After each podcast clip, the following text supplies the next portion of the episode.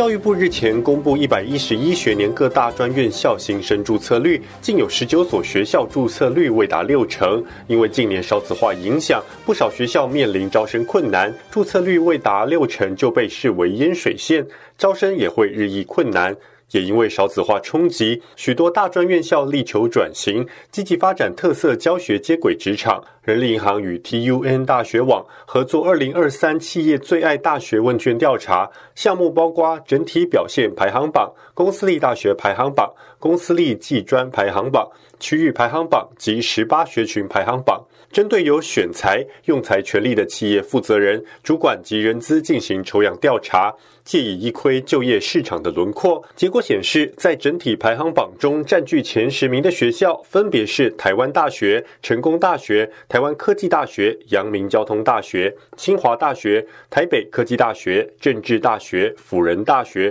中央大学以及淡江大学。人力银行发言人黄诺威表示。根据调查指出，如何成为可造之才，企业主认为必须具备五大指标。最重视的五个象限分别是这个团队合作能力，还有解决问题的能力，以及沟通协调能力，还有呢，他是否学习的速度快，以及他的专业知识够不够。那其实只要具备这五大能力呢，可以说是所谓的软实力，再加上硬实力，也就是所谓的拍型人才，是现在企业界中最喜欢的人选。二零二一年，国立交通大学及阳明大学正式合并，成为阳明交通大学。副校长陈永富指出，如同校徽由两个学校的经典元素组成，接下来学校将更深入的投入半导体人才培育计划，积极创造一加一大于二的效果。等于说，各位有一个图像，就是我们会把过去阳明在北投的这样的整个的一个研究能量，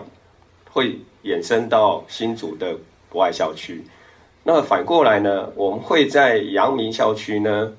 呃，来扩大加。加强这个 STEM 人才的课程，那么希望呢，阳明校区的这些生医工程、哎，生医背景的这些呃学生呢，能够在 STEM 上面的能力也可以呃与时俱进的加强。好，那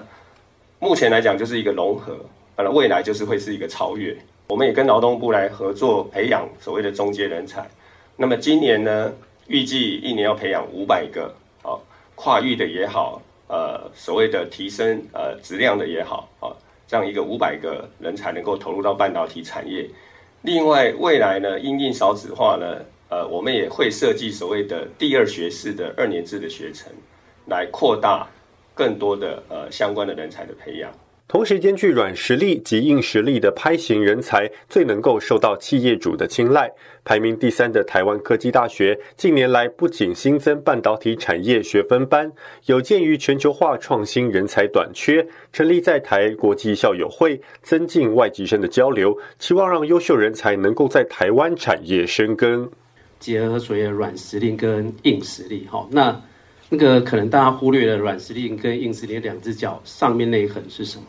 那我们过去比较强调是叫国际移动力，事实上就是说我们有很多呃我们的国际学生从国外来到台湾，我们也提供很多我们的交换的机会，哦，甚至双联的机会，让我们台科大本国籍的学生可以到国外。但是现在我们呃希望把这个所谓的国际移动力改成叫做产业的呃桥接力。那这个跟所谓的移动力跟桥接力比较不一样，是我们希望我们的学生能深化在我们的。产业端，他以后在台湾的产业工作以后，他也要有国际视野到国外去，那能够把国外的资源跟台湾的资源连接在一起，这才有让有机会让我们的产业升级。拍型人才，我们现在积极的将我们的好国际生跟台湾学生跟台湾的产业好一起做一个链接，甚至我们已经跟公司好一起到国外去，好从招生跟好那个求职这两件事情一起下手。黄若薇也强调，对于每一个高中生究竟要选校还是选系，势必成为家长与考生最烧脑的抉择。建议不妨参考学校注册率，通常也被视为选校的重要参考指标。如果毕业后要投身科技业，拥有四大名校的血统，绝对是就职优势。以上新闻特写由朱瑞森直播，谢谢你的收听。